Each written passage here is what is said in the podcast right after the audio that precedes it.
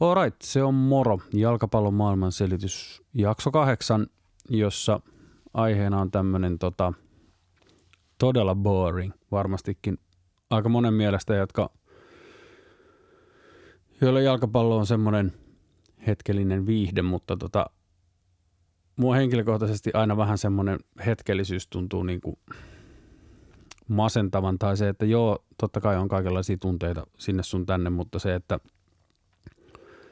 kun aikansa malttaa, niin sitten nekin alkaa asettumaan semmoisiin jonkunlaisiin suhteellisuuksiin ja, ja niin kuin se tavallaan yksi matsi tai yksi kausi tai joku ei ehkä olekaan sitten lopulta niin vakava. Ja tavallaan tähän samaan semmoiseen niin sanottuun Twitter-ryönään, niin on aika hyvä bensaa semmoinen vanhojen aikojen glorifiointi tai semmoinen, että asioita vaan yksinkertaistetaan ihan hemmetisti, koska se sattuu sopimaan johonkin omaa agendaa tai sen hetkiseen fiilikseen tai komppaamaan just sitä, mitä eilen on jossain matseissa tapahtunut.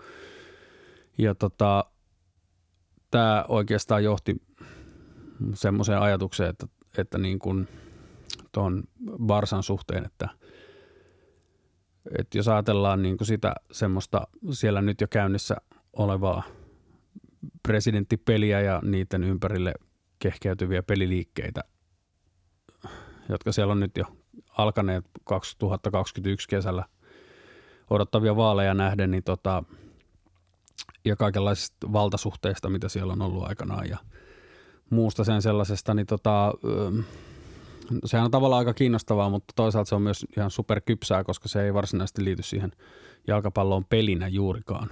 Mutta kuitenkin sitten kuitenkin ne seuraukset, mitä tämmöisissä tilanteissa valitaan ja niin kuin, tai niiden valintojen seuraukset ja niiden päätösten seuraukset johtaa sitten niin kuin aika suoraakin voidaan liittää siihen niin kuin pelillisiin asioihin ja siellä menestymiseen ja toiminnan olosuhteisiin ja semmoisiin.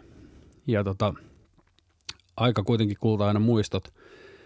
Ja tota, esimerkiksi Barsassa kuitenkin silloin, kun tälle postuumisti sanotaan, että on mennyt, ollut tosi hyvä meininki ja on ollut menestystä ja niin poispäin, niin meininki on kyllä ollut aika moista ja se aina unohtuu sitten hetken päästä, että jäljelle jää pelkästään ne semmoiset niin kuin, tavallaan niin kuin saavutukset.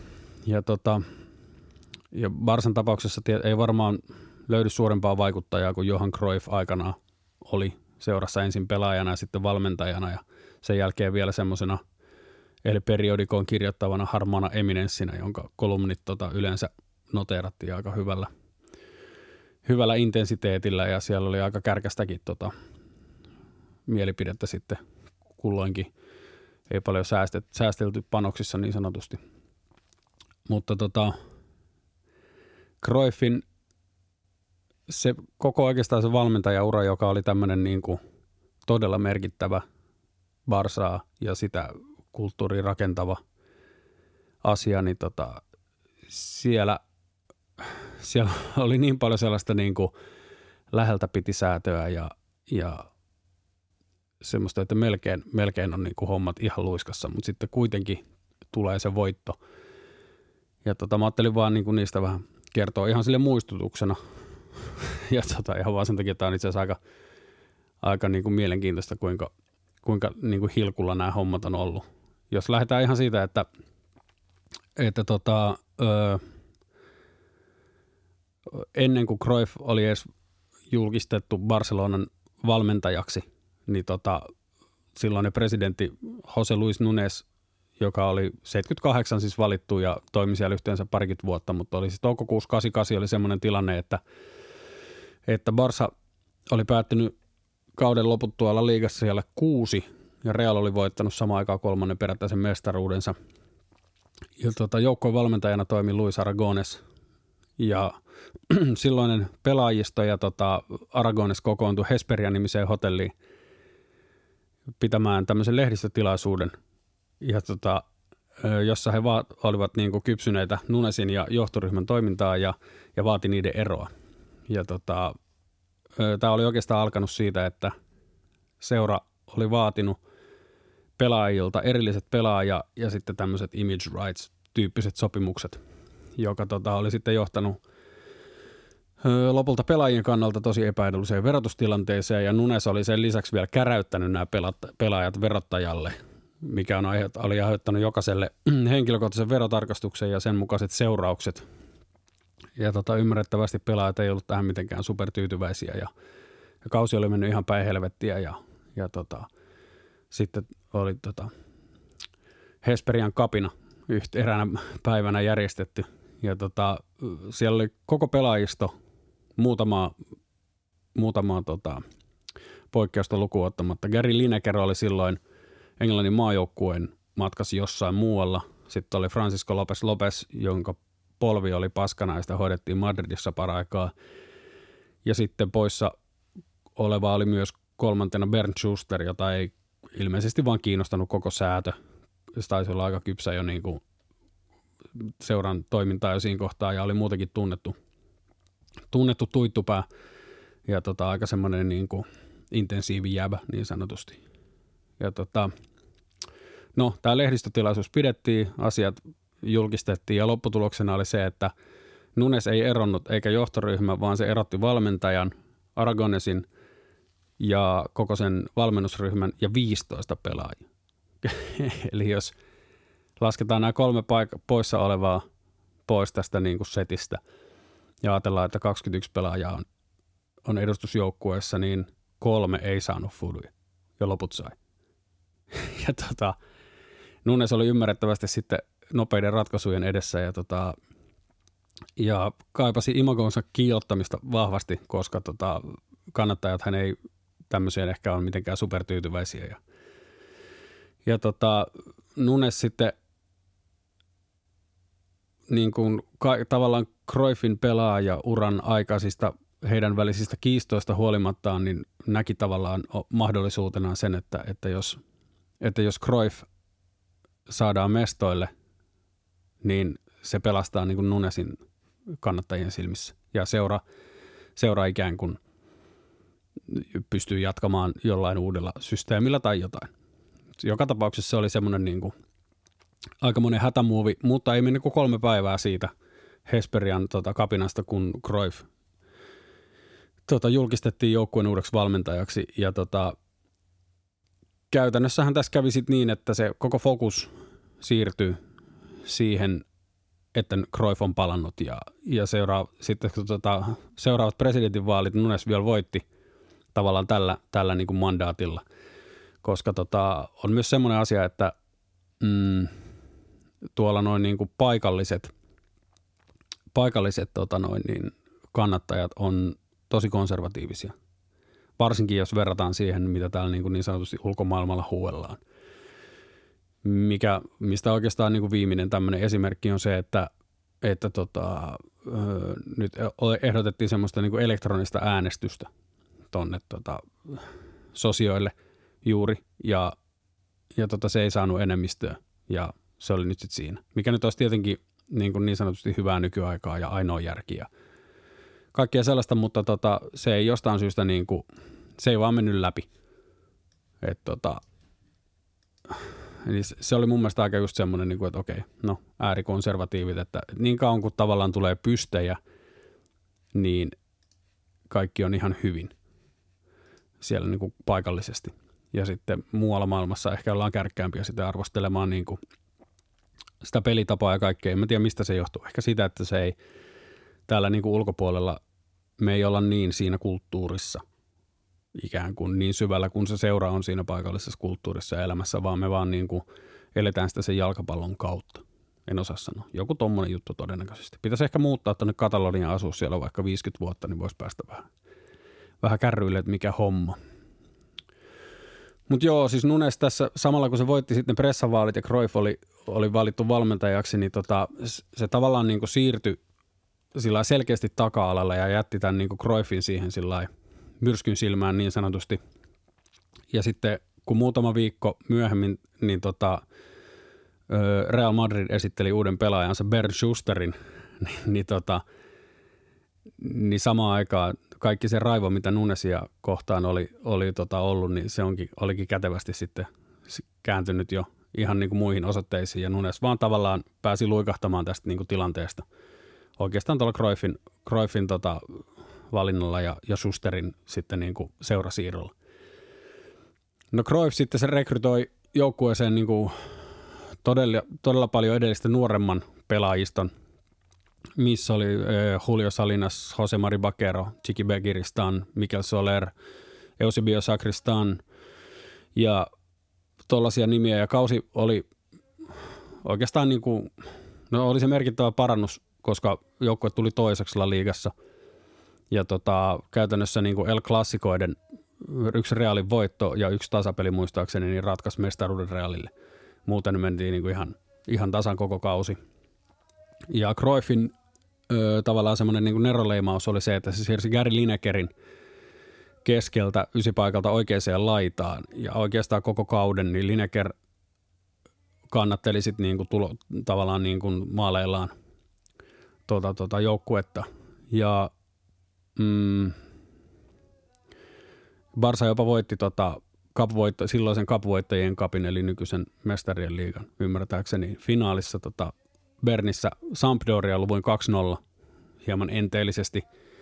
Tietenkin sen takia, että tota noin, niin samaiset joukkueet kohtasivat Euroopan Cupin finaalissa Wembleyllä 92, eli muutama vuoden myöhemmin. Ja siis joo, tuo Euroopan kapi on tietenkin se mestarien liiga ja kapuittajien kap on sitten joku, en tiedä mikä se nykyään on, en muista enää. Ja tota, no sitten kuitenkin kesällä 89 Lineker lähti Terry Venablesin perässä tota Tottenhamiin. Venables oli mies, joka oli tuonut Linekerin myös Barcelonaan aikanaan ja, ja tota Cruyff rekrytoi paikkaajaksi Tanskasta, tai itse asiassa Juventuksesta, tanskalaisen Mikael Laudrupin ja sitten PSVstä Ronald Koemanin. Ja tota, noi oikeastaan toi niinku 89 kesä on semmoinen – ikään kuin tämän uuden Barsan syntyhetki. Sitä monet, pitää sitten niin semmoisena niin kulminaatiopisteenä, niin kuin lätkäselostuksissa sanotaan. Et noihin vuosiin saakka Barsa oli periaatteessa semmoinen niin kuin Frankon valtakauden lannistama vähän vainoharhanen ja identikriisistä toiseen kompuroiva jengi, jolla oli niin kuin 60-luvun alun jälkeen oikeastaan oli vain niin kuin kaksi liigamestaruutta ja sitten noita niin kuin Copa del Rey voittoja. Eli se oli semmoinen niin kuin Copa-jengi.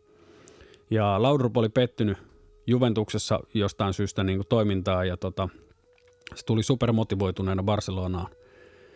Ja tota, meininkin vaikutti hyvältä, mutta sitten lopulta kuitenkin, no, no Barsa voitti Copa del Rey, mutta tuli kolmanneksella liigassa.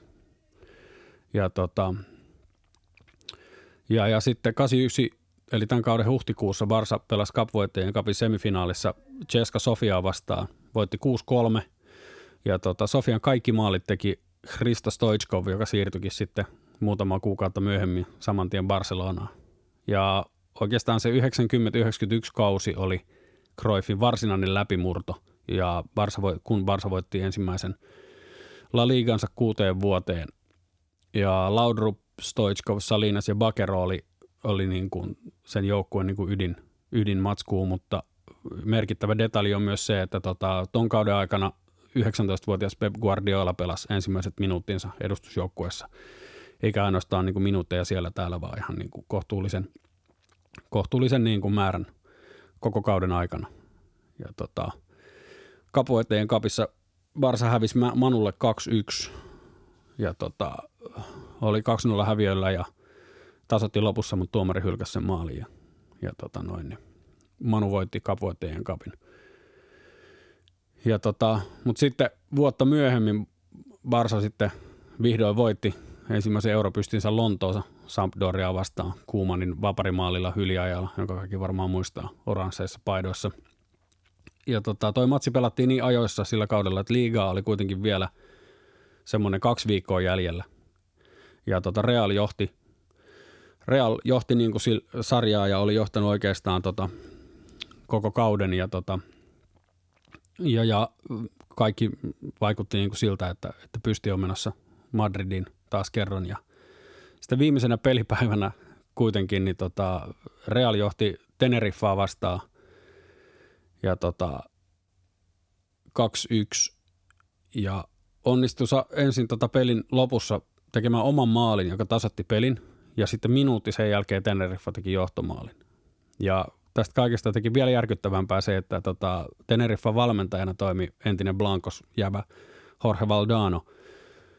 Ja samaan aikaan Camp Noulla Stoichkov oli tehnyt maaleja, joilla Barsa voitti Atletic Bilbaon. Ja tota, yhtäkkiä Barcelona olikin voittanut La Ligan.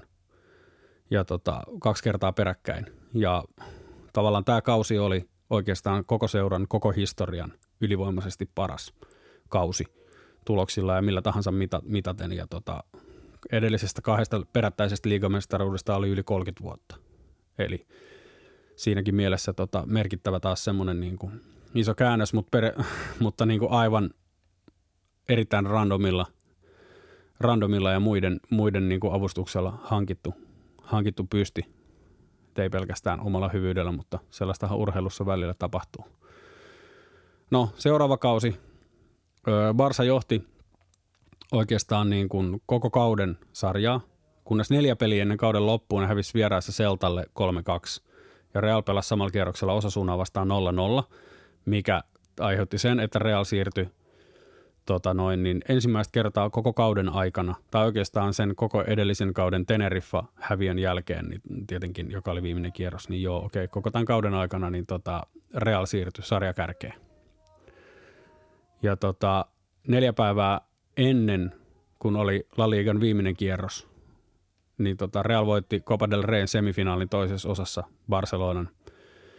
Ja Barça tippu ja vaikutti niin kuin siltä, että se jo käsissä ollut La voitto katosi ja Copa del Reyssä hävittiin Realille ja nyt Real voittaa vielä liigan. No, eipä siinä. Realin viimeinen peli oli jälleen Teneriffaa vastaan, kuinka ollakaan. Ja Jorge Valdano Teneriffa voitti Realin 2-0. Ja sitten, ja samaan aikaan Barcelona voitti Real Sociedadin Christos Stoichkovin maalilla 1-0 ja Barcelona voitti mestaruuden viimeisenä pelipäivänä. Ja nämä oli ensimmäiset kolme perättäistä mestaruutta Barsalle ikinä. Ja Cruyffin asema tietenkin tässä niin kuin kaiken tämän niin kuin seassa niin tota, vaiku, niin kuin vakautui koko ajan ja Nunes periaatteessa piti vaan niin kuin pään piilossa ja seurasi, että miten, miten käy ja hyvin menee ja presidentin asema on niin kuin taattu niin kauan kuin menestystä tulee. Ja tota, se mikä on mielenkiintoista on se, että 91-93 kausien aikana Cruyff ei käytännössä tehnyt minkäänlaisia muutoksia joukkueeseen. Se oli käytännössä täysin sama jengi koko ajan. Mutta sitten kesällä 93 PSVstä hankittiin Romario, josta tuli Laudrup ja Stoichkovin kanssa niin kun ehkä ensimmäinen tämmöinen ikoninen hyökkäyskolmikko Barcelonaan. Ja tota, ja tämän kolmikon ensimmäisellä kaudella liigamestaruus kuitenkin taas jatkottiin, vi, ratkottiin tota viimeisenä pelipäivänä, kun tota Depor, joka oli sen kauden yllättäjä, yllättäjä niin tota jäi 0-0 tasuriin Valencia vastaan himassa samaan aikaan, kun Barsa voitti Sevillan himassa 5-2. Ja tota, jos Depor olisi voittanut, niin ne olisi voittanut mestaruuden, mutta tota, mutta ne ei voittanut, vaikka ne sai itse asiassa vielä rangaistuspotkun tuossa pelin ihan lopussa, jossa tota Miroslav Dukic kuitenkin epäonnistui ja peli päättyi 0-0. Ja Barsalle neljäs perättäinen mestaruus viimeisenä pelipäivänä. ja tota, tämä on niin kuin, jos postuumisti ajattelee sitä niin kuin osuvien sattumusten määrää, mikä tähän on tarvittu, niin onhan se nyt ihan järkyttävä kuvio. Ja niin kuin, että no, tietenkin se on varmaan ollut mahtavaa heille, jotka siellä jotka ovat niin kuin onnistujoiden joukossa, mutta tota, en tiedä, onko Cruyffilla itselläkään ollut semmoista niin kuin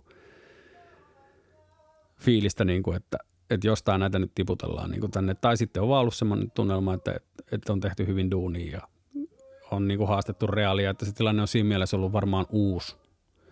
Et koska sitä reaalia ei ole pystytty haastamaan niin kuin pitkään aikaan, niin nyt ollaan ikään kuin tasavertaisia ja sitten koetaan oikeutetuksi se, että aina voitetaan Teneriffan avulla mestaruuksia. Ja tota, tässä niin kuin oikeastaan, mikä tätä kuvastaa tätä juttua on se, että, että tota, tämän niin kuin viimeisen, viimeisen kauden tota, Barsa pelasi mestarien liigassa oikeastaan loistavasti koko kauden ja hävisi tota, finaalissa Fabio Capellon Milanille 4-0 ihan pystyy, niin se, se on niin kuin unohtunut jotenkin ihan totaalisesti. Ja sitten samaan aikaan tätä tämmöistä viimeisen päivän vähän munkilla voitettua mestaruutta, niin tota, sitä kyllä muistellaan.